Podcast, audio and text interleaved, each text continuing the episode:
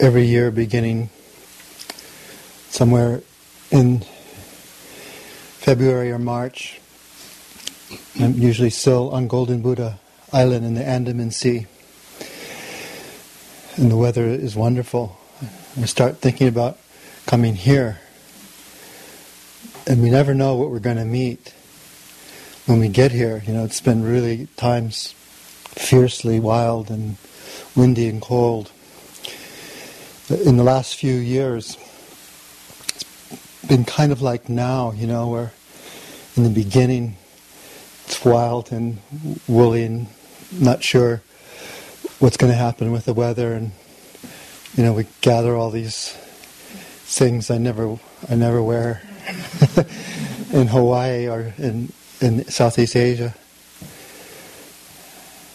And then it's like a miracle coming here and the first day here, there's just a few flowers in the garden.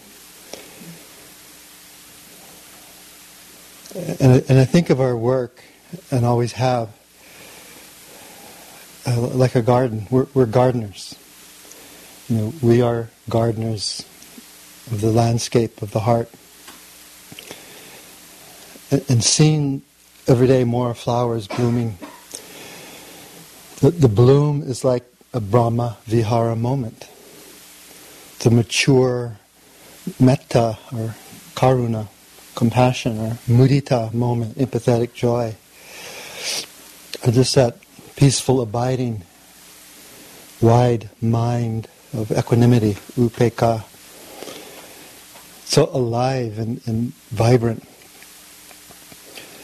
It's the, it's the landscape that's calling us home. Brahma Vihara. It means sacred home, divine dwelling. Another meaning is the immeasurables, the four immeasurables. The, they are limitless. There's no limit to metta, compassion. Doesn't have an end to that landscape. In that lovely way of simplicity, like the elephant's footprint, we come to understand the, these four immeasurables as one mind. These four facets of a, of a single mind, appropriately connected in that fundamental metta sense, appropriately responsive to life's pain and appropriately responsive to life's delights, and that wide wisdom balance that holds all of that, that holds it all. It's one immeasurable, really. For practice purposes, it's really it's helpful to take these little steps and see the different parts of the one garden different shapes of the flowers and scents and colors and so forth. It is one garden, but it has these different scents and flavors.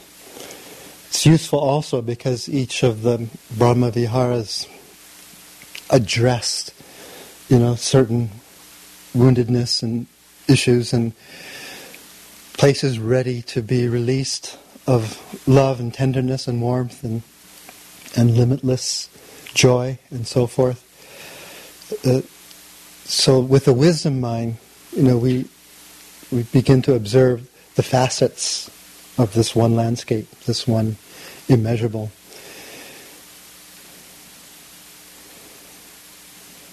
It'd be too much to name all the facets, because even folded within those Brahma Viharas, as we begin to discover, are mystery, reverence, awe, generosity.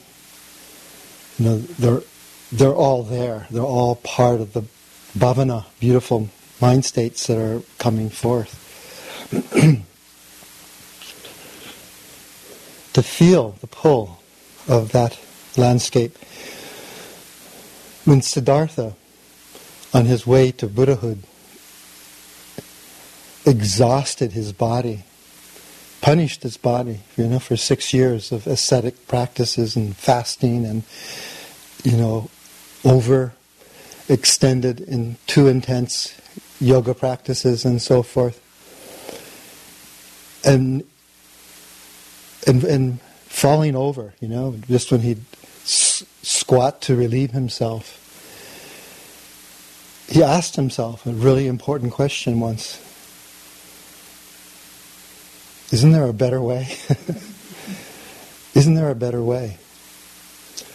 And at, at that moment in the mythology, Sujata, the milkmaid, came by with her bowl of rice gruel that she that daily offered to the tree devas, spirit of the of a certain tree near where she saw this ascetic. She didn't know who Siddhartha was. But he, a mind change came over her, and she just felt moved to offer the milk gruel, rice gruel, to Siddhartha. And he had just asked himself that question. You know, it's like his body asked itself, Are you doing the right thing for me? You know, are you treating me right?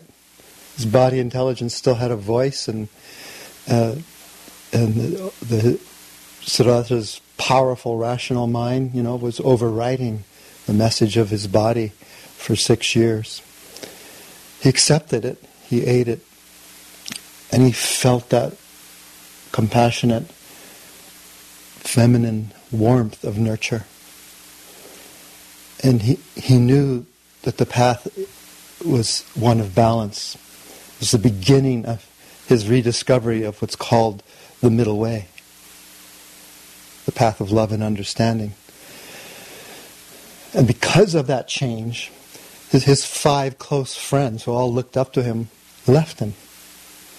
They thought he was resorting to, you know, again his life of uh, of, of pleasures and in fulfilling his sense desires. So they left him alone, which was naturally hard. You know, how does it feel when friends leave us, even though we have this deep knowing core conviction that something is right, and that you know the path previously taken was damaging, wasn't right.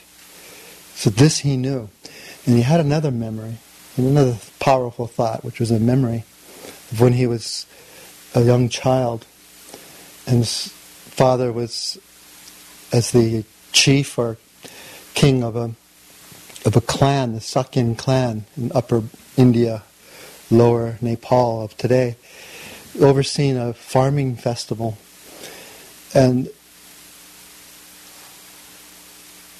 music and dancing suddenly were, you know, ratcheted up, and his nannies kind of looked away and walked toward the festival, and he was left alone in the shade of this rose apple tree, in the coolness of it.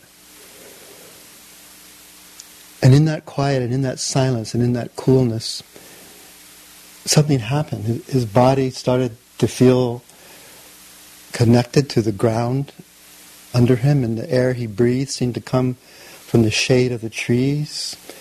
And, and he entered this landscape, flowered landscape of non-separation with, with his environment. Inner and outer disappeared.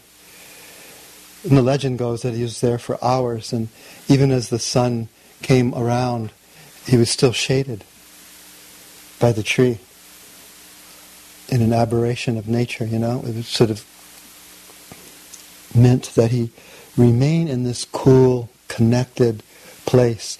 And then he felt this, this immeasurable joy, connected joy with everything within and around him. And this thought, 30 years later, is what led him to know that he that joy was so much a part of the practice you know, this non-punishing approach to deep loving kindness, compassion, and wisdom came from caring for the body, being grounded in the body, knowing the body from within the body. And it's, it's non-separation from everything else. And you know, upon that, he he vowed to understand delusion and how to overcome the darkness of delusion with the light of wisdom. And he found delusion actually as, as a sensation in his body. Delusion isn't just something like an idea in, in the rational mind. Fact, the rational mind plays a fairly limited part when we're at, when we're doing this practice, when we're in meditation. We don't use the rational mind much, except those moments where we call up wise reflection. Should I sit longer? Should I walk longer? Should I change postures? You know, as a way to call forth our inner wisdom, non-conceptual wisdom. Delusion's actually sensation in, in, in the body, and we can find it and overcome it in the body. Uh, as an example, you know, a- anger continues when we're deluded by it through identification, when we think it's an idea and we're lost in this story that so and so did this or didn't do this, and therefore, you know, I I was uh, betrayed and hurt, and we we we increase the delusion, the the more we approach the anger with the rational mind, with the story, with the narrative, with memory, and with projection. Instead, if we just drop the story and feel the feeling, we rarely feel the f- pure feeling of anger so that it, it transforms, that metta transforms it. That's what it has the capacity to do. The innate core nature of our being consisting of these immeasurables, they're, they're by, the, by their own nature, resentment and fear and anger is transformed. Energetically, it unwinds.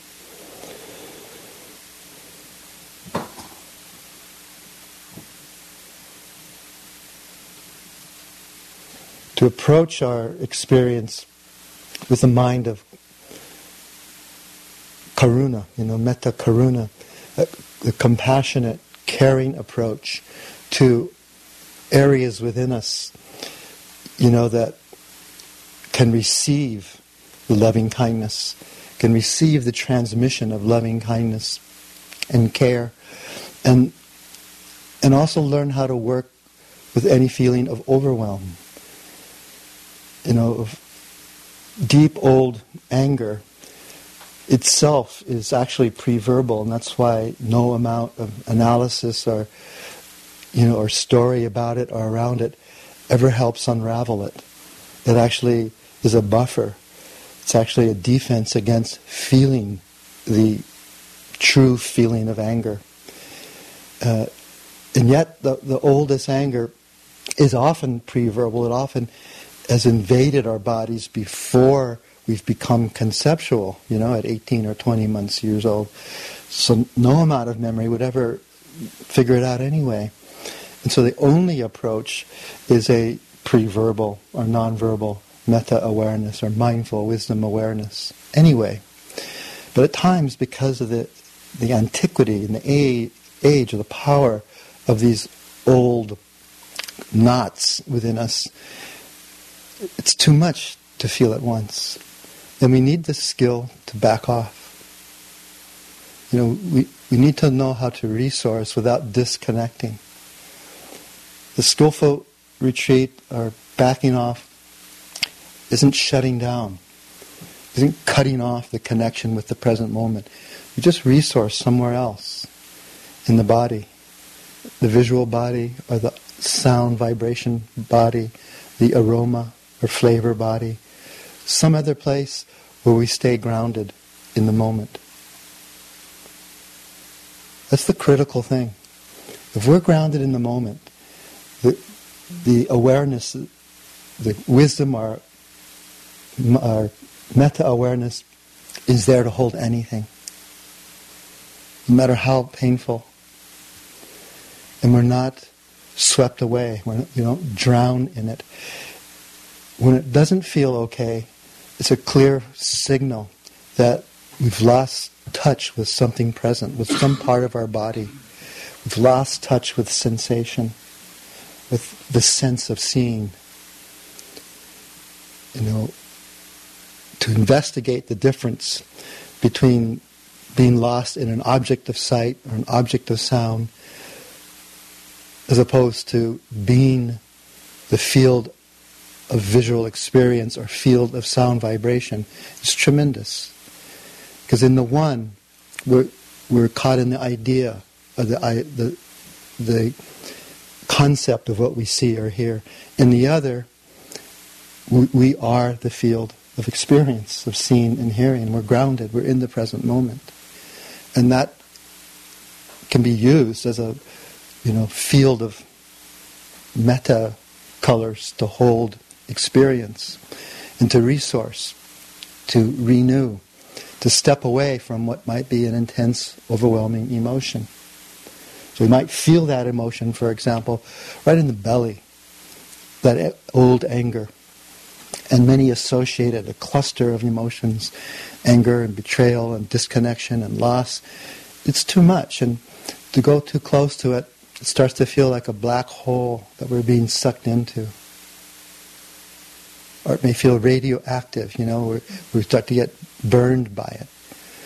So what to do?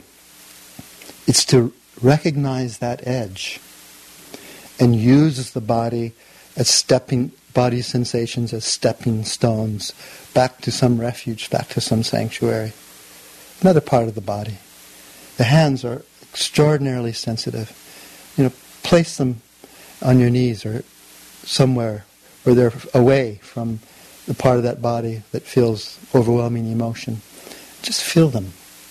Or open your eyes and let in the immeasurable night sky or the colorful, you know, flowers of the sea and the gardens and trees and so forth. Just being with color, being with sounds, opening to, to sound. In that way, we stay connected and, and sustained, sustained, connected and sustained awareness to the present. And we don't get lost. We allow those feelings to remain. We're not so close to get to drown in them, to be swept away. And when the strength returns, we can come back, touch it, kind of like homeopathy, where we get a small dose of the poison to to strengthen our whole immune system. Touch it, and, and back off. Each of these Brahmaviharas is, is like a transmission, a, a release of the metta flavor, you know, the metta aroma. A release in our bodies, we abide and, and bask in it, and we transmit it to other parts of our body or to uh, the space around us or other beings as feels appropriate. Again, the metta intelligence, it knows the steps, it knows how to do it by itself. And within that transmission, you know, is all the necessary elements of metta that that open these old folds, these old knots and tangles. You know, in the same way Siddhartha felt his body falling over just you know, when he's trying to defecate, relieve himself. And wait a minute, wait a minute. is, this, is this the right way? Isn't there a better way? Am I afraid of the happiness that comes from skillful sources? You know, the kind of happiness that comes from going inside, deep inside? It's a question that he asked himself. Sometimes our compassion, um, contrary to common sense that it, it it's a sign of weakness. It's just the opposite. We discover the fierceness, the ferocity of compa- compassion, what I call fierce compassion. It's great strength in overcoming profound difficulty. In the in the 50s, um, the Canadian government was forcefully moving the Inuit indigenous peoples in, the north to Balkan Island, a really small place when you know they had one of the largest land masses uh, on the planet uh, for thousands of years, tens of thousands of years. And, and through manipulation and control and presence of force, they were finally getting almost everyone to leave. But there was one grandfather who w- wasn't going to go. And his family was really afraid for him, so afraid that they, they, they took his tools and his weapons and hid them. The night before that last group, that last community was to be moved to Bacan Island. You know, as, as, as if they could uh, trick a wise one. So in the middle of this Arctic night, grandfather slips out of the ice house, the igloo, and he squats uh, and lifts up his sealskin and caribou uh, trousers. He squats, he defecates into his hand. It's like 50 below zero. It quickly shapes his, uh, his uh, feces into a knife, to the shape of a knife. And then he, he spits on the edge of the knife to make it razor sharp. And then he goes to his two favorite sled dogs and sacrifices one, you know, slays it, and uses the rib cage of that sled dog uh, to make a sled, and, and the skin and sinews of, the beloved dog to make a harness. And he harnesses up the, the other dog, and he sheathes his shit knife, and off he goes into the Arctic night.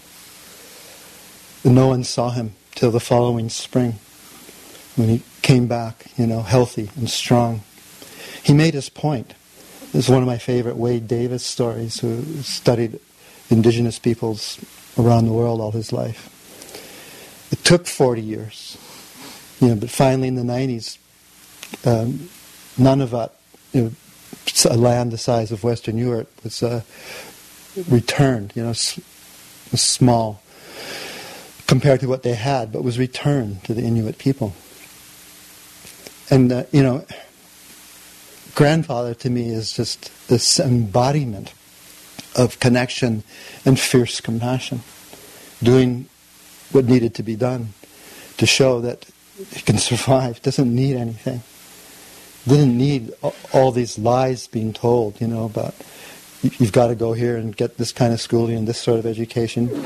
He, he knew different, and he was going to hold on to that way of knowing. Because of people like him, we haven't forgotten our indigenous heart. It's near to us.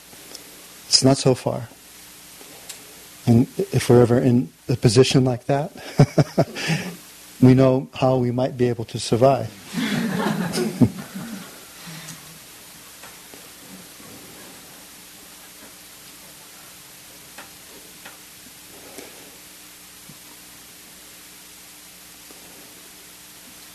the transmission and release of karuna.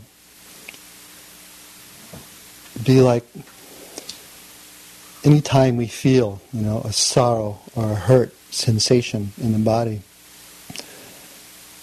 touching it with that caring, sensitive karuna awareness, touching it and being with it, being with what happens. The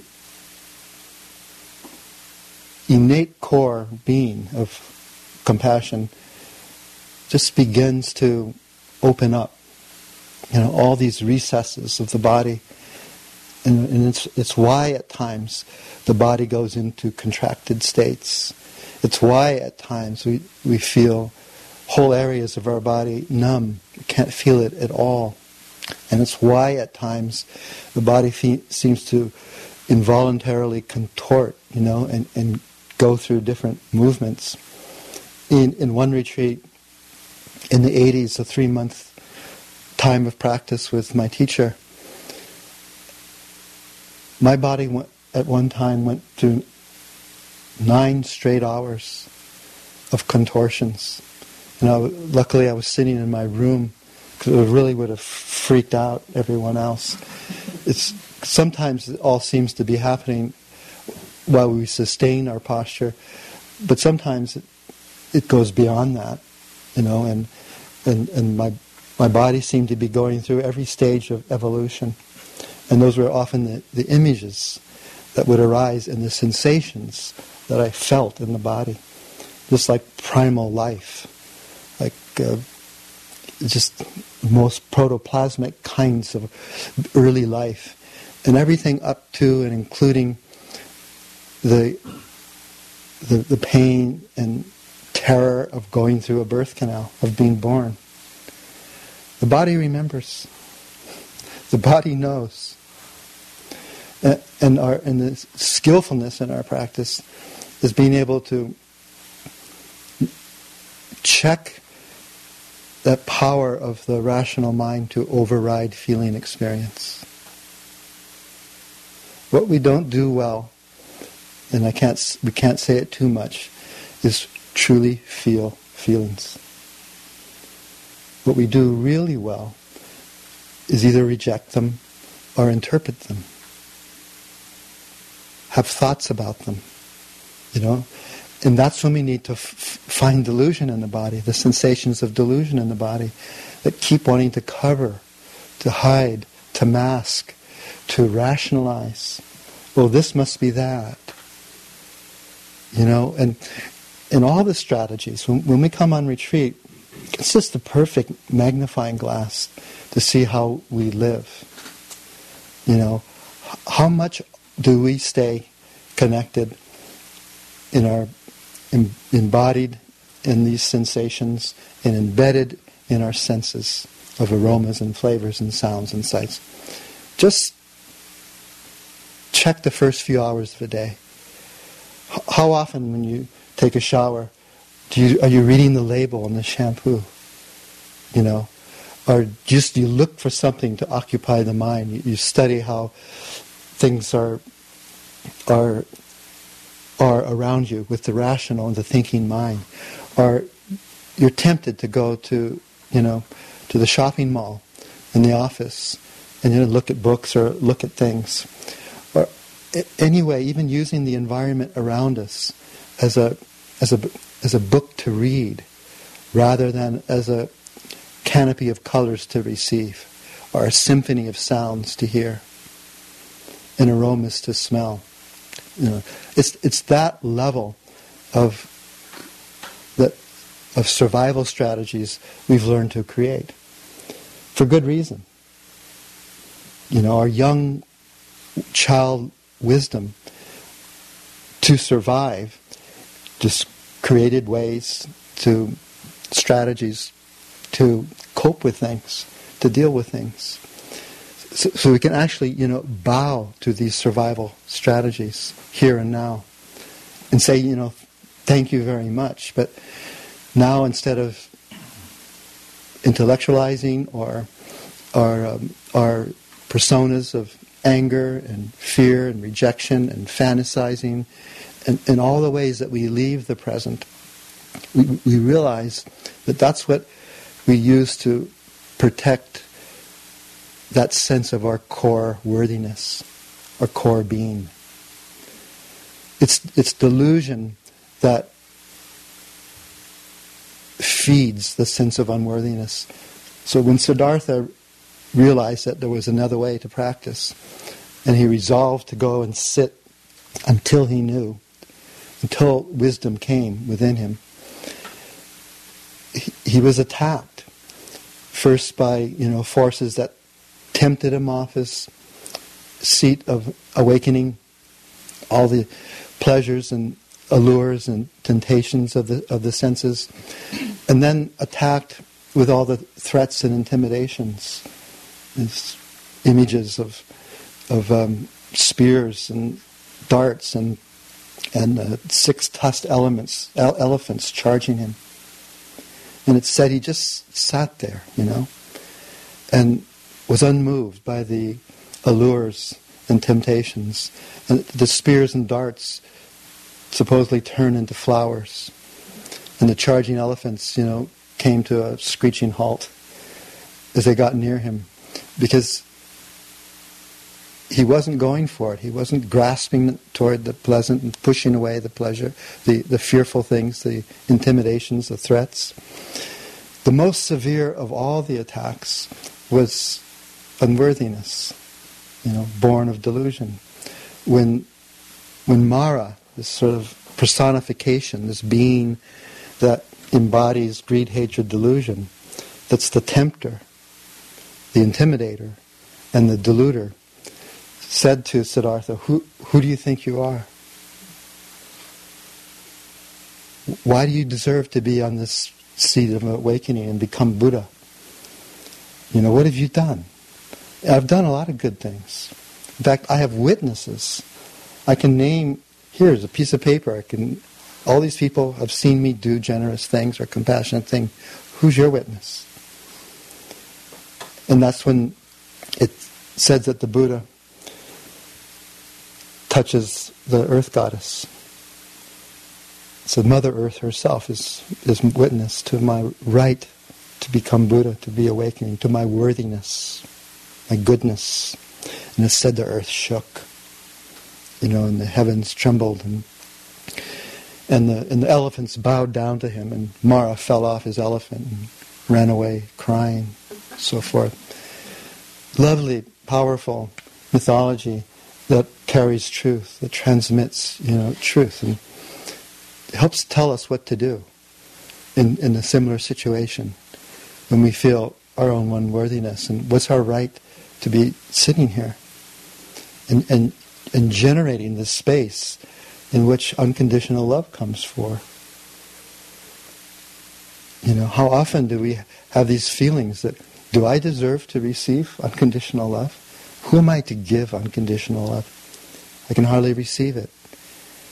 You know, and then checking in the body, where are those sensations of doubt, of delusion, of deception? And feel those feelings. If we feel those feelings of delusion in those moment, in those moments, it falls away. And our worthiness returns and we sit strong and confident and trusting and if only for some moments, you know, that wash of metta, that fearless compassion or that empathetic joy comes forward. You know, and we're Buddha in those moments. And the cycle will go around, you know, as many times as it, as it needs to, to, to gain light in there. You know, like Malidoma being told to dim the lights in order to see clearly. So we descend. Each time we descend a little deeper into the body and dim the bright conceptual lights of the rational mind that wants to rationalize, to explain, to conceptualize, to interpret, and feel. Feeling is more primal, feeling is more original than the thinking mind. That came as a later tool. And although, of course, it's vital and has its great uses for the purpose of awakening and restoring the, this immeasurable mind of metta and balance, it's not useful. Feeling is.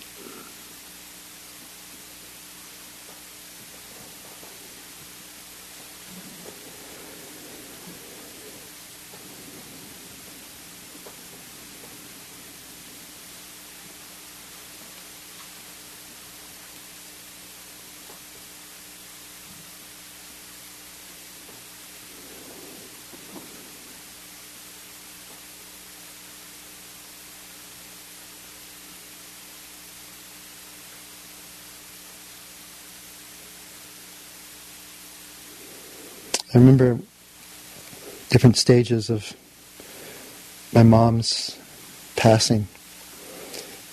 And that began and it was about an eight year period and then the last two years moved her into our home.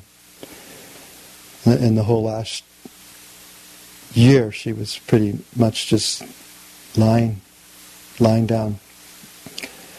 Before she could only lie down she'd sometimes get up in the middle of the night, you know, She was nearly 97. And my daughter, our daughter was was there as the first caretaker when she needed 24-hour care, and uh, had one of those um, baby monitors, uh, and, and, and slept in a room on the one end of the house, and in my room was just down the hall from you know, the, the disability room that I made for my mom. And I kept my door ajar because she'd figure out how to get out of her hospital bed, you know, one way or another, and uh, and get into trouble somehow, you know. It's, she was a rebel, you know, like the Buddha. The Buddha became the Buddha because Siddhartha was was a marvelous uh, re- rebel. You know, he rebelled against the rational mind. He rebelled against the the um, the uh, society of the time, the hierarchies of the time, the belief systems of the time. So, in the same way, I saw my, my mom going through these stages, and one night I heard her talking. So I got up and walked, out, walked down the hall. She'd gotten out of bed, and she walked across the room, and she was looking in the mirror in, in the, you know, the, the one room with the, the washroom, toilet, and everything. So she was down at the end, looking in the mirror. And uh, and Chandra, our daughter, hadn't hadn't heard anything yet. Said, "Mom, what you, what you are you doing?" She says, "Well, I'm trying to get to that little girl in there." Where? Said, it, there, that in there, it's in that window. I, I'm, how do you get there? She's in that other place, in that other room. Said, oh, right, mom. That you mean you? Are you is that you're looking at you? And no, no, that little girl, that little girl. Can't you see her? And, by this time, Chandra had heard the sounds, and she came in the room. Tutu, you know, and say how we call grandparent in Hawaii. Tutu, what are you doing? And she said the same thing. And she said, Chandra said, oh, okay, let's talk about this, Grandma. And and she went into the, the other bathroom in the hall and got a hand mirror, came back, and used that mirror to lure her back to bed. And the three of us went back to sit down on the bed. And, um, and Chandra went through a, re- a review of who each of us was. You know, the mom, the son, the daughter and granddaughter, and so forth. And, and Tutu, this is you. And holds the mirror up you know, in that moment, then she she saw herself and not the little child of her past, and she said, "That's not me. That's an old lady." and, and Chandra said, "Yeah, Grandma, that's that's that's you." And she said, "Does this happen to everyone?" the same question that Siddhartha asked before he left the palace. Uh, and Chandra and I say, yes, Tutu. You know, this happens to everyone. And my mom said, well, that's not very fair. and she started to laugh, you know. She, she saw and she felt the truth. And she's, you know, got a, a whiff of, of life, you know, of dukkha, of uncertainty, of disappointment, and so forth. But it was the truth. And she relaxed. And she was okay. She went back to sleep. You know, and it was those kinds of dialogues with my mom's stages of passing where I felt um, these immeasurables playing themselves out spontaneously, you know, and effortlessly, all the way up to the point where it was her final hours, and Michelle called me back from Golden Buddha, and um, and then we you know had 36 hours with her. The last two and a half hours, you know, it was just it was just like this garden of space of the immeasurables. Uh, and she, she fixed her gaze on, into mine and mine onto hers. And it was like this continuous transmission of giving and receiving. And then I noticed even our breaths were, were harmonized. Uh, and at times she'd hyperventilate and and I kind of catch up to that and slow down, and so her breath would slow down. And sometimes her breaths were so slow, you know, she was starting to choke off, and and I speed it up a bit. And then we did that and sustained that as as, as long as her uh, her life psychic factor um, wanted to stay on until she was ready for, for her her last breath, you know. And she took it still in this sort of meditative transmission. Uh, what we're here to do, you know. We're here to learn how to die uh, by living uh, and by living fully, you know, like Inuit grandfather and uh, Siddhartha becoming the Buddha. In all the ways that these practices restore our connection to core being, to core love and compassion, joy and equanimity, and in, in the great patience required to go through when the stream becomes like rapids and it feels really crazy and it's rushing all too much and we need an eddy. You know, we need to go to the side and, and resource and, and draw from something else in the present moment, some other felt experience. But it's always that wise discernment between am I feeling what's happening or am I just thinking it? You know, and without demonizing the conceptual mind, regarding it for what it does and what it's where it's useful, we set it aside and call up again our indigenous heart, that feeling, sensing, intuitive knowing. It keeps placing us back elementally in vibration, in heat, in graininess, in flow, in cohesion, in tension, in subtle vibration. This again and again, this gentle connection and sustaining.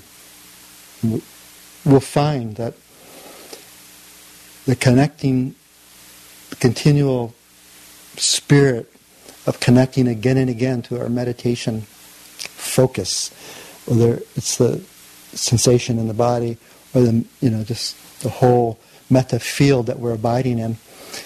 The connecting mind overcomes the the sloth and torpor that blocks connection, and the sustaining mind that e- immerses into sensation and feels sensation from within this sensation, not from the thoughts.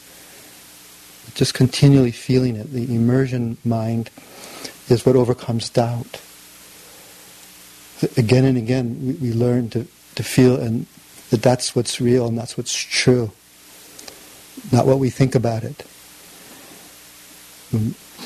Doubt comes because we think about it and we try to fix it or change it confidence and trust comes from just feeling it. It's that simple. We return our way to this simplicity. And then slowly, you know, with these larger, deeper knots and tangles like anger, fear, other qualities come forward that are part of our meditation piti. You know, the, the first two, connecting and immersion, immersion, are called vitaka vichara. Piti is that interest Michelle was was talking about, that sort of then graduates into joy, joyous interest, and that often steps even deeper into moments of, of rapture and bliss that we've all had just by being in a this container, this body that we're here in, abiding in, this body of sights and sounds that's so still and so peaceful and so profoundly supportive of the practice. This piti is what starts to first backlight and then disentangle our fear knots, our anger knots, our resentment knots. piti overcomes that hindrance of aversion, ill will, fear, and anger. Slowly, surely, one cycle and then another. And we back off when we need to back off and resource somewhere else and we come back. And the stories, the images, the pictures, they'll come up, but just be gentle and reflect. The story isn't going to help. The, the story isn't the feeling. And the feeling is the healing. Just again and again, remind ourselves that. And then another part of this meditative mind, this bhavana, is called sukha. It's the opposite of, of dukkha, you know, which means everything is broken. You know, dukkha is anxiety and anguish, and it's the it's the disappointments of life. It's the first noble truth of the Buddha. Sukha is this profound ease of mind, body, particularly the body that feels like it can. Those moments where you, we feel that we can't even get up, we can just keep sitting, even when there's pain, even when there's, you know, physical um, tension and tightness and heat and burning, still there's this comfort all around it. And sukha is like a profound spiritual happiness and ease. A lot of equanimity is, is there. It's, it's okay because we feel really connected and there's no separation in our in our sense world. You know, like with indigenous people, life isn't out there. The stars aren't out there. They're, they come right in here in the dome of the heart, mind. And sounds, they're right here. They're not out there. That mental, rational projection, that, that's all out there. No, it's our body. And then this, this sukha collects that knowledge again. So that overcomes anxiety, restlessness, worry one of the five hindrances. And finally, the, the mind that starts to become unified, collected, like when water gathers in a, in a, in a pond and it's all cohered. Ekaggata is the word for this uh, one mind, unified mind, collected mind, and that overcomes attachment wanting something else than what's happening, clinging. So each of these five meditative qualities from this practice we're doing, they're, they're like attendants to the immeasurables. They attend so that the metta and the compassion and the joy, equanimity can grow themselves. The connecting mind, the sustaining mind, vitaka, vichara, and then piti, which uh, was the, the interest and joy, even rapture or bliss that starts to unravel and and uh, uh, deconstruct these knots, these old knots of hurt and pain and wound, woundedness, slowly but surely. Piti moments infiltrate, and the sukha that directly deals with with the first noble truth, anxiety and brokenness and fragmentation start to feel just the oneness with everything around us and alive, feel really alive. These qualities make us return us to that aliveness. And the ekaggata, the unified mind in, in which the fracturing nature of wanting mind, desire, clinging, uh, can't gain a foothold. That's our practice. This is the one immeasurable mind. Just sit for a moment with grandfather at our side.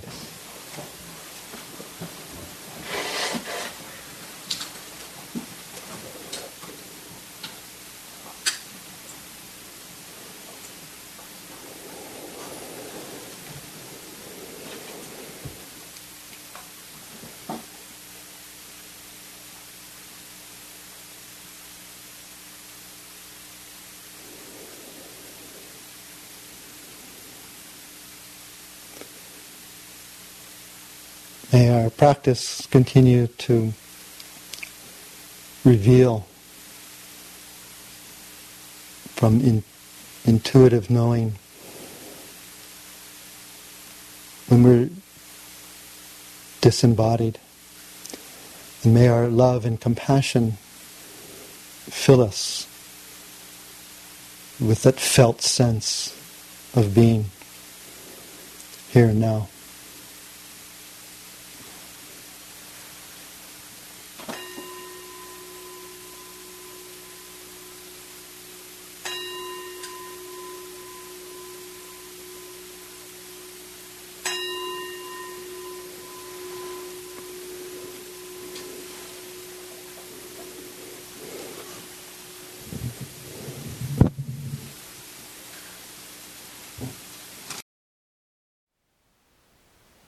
Thank you for listening.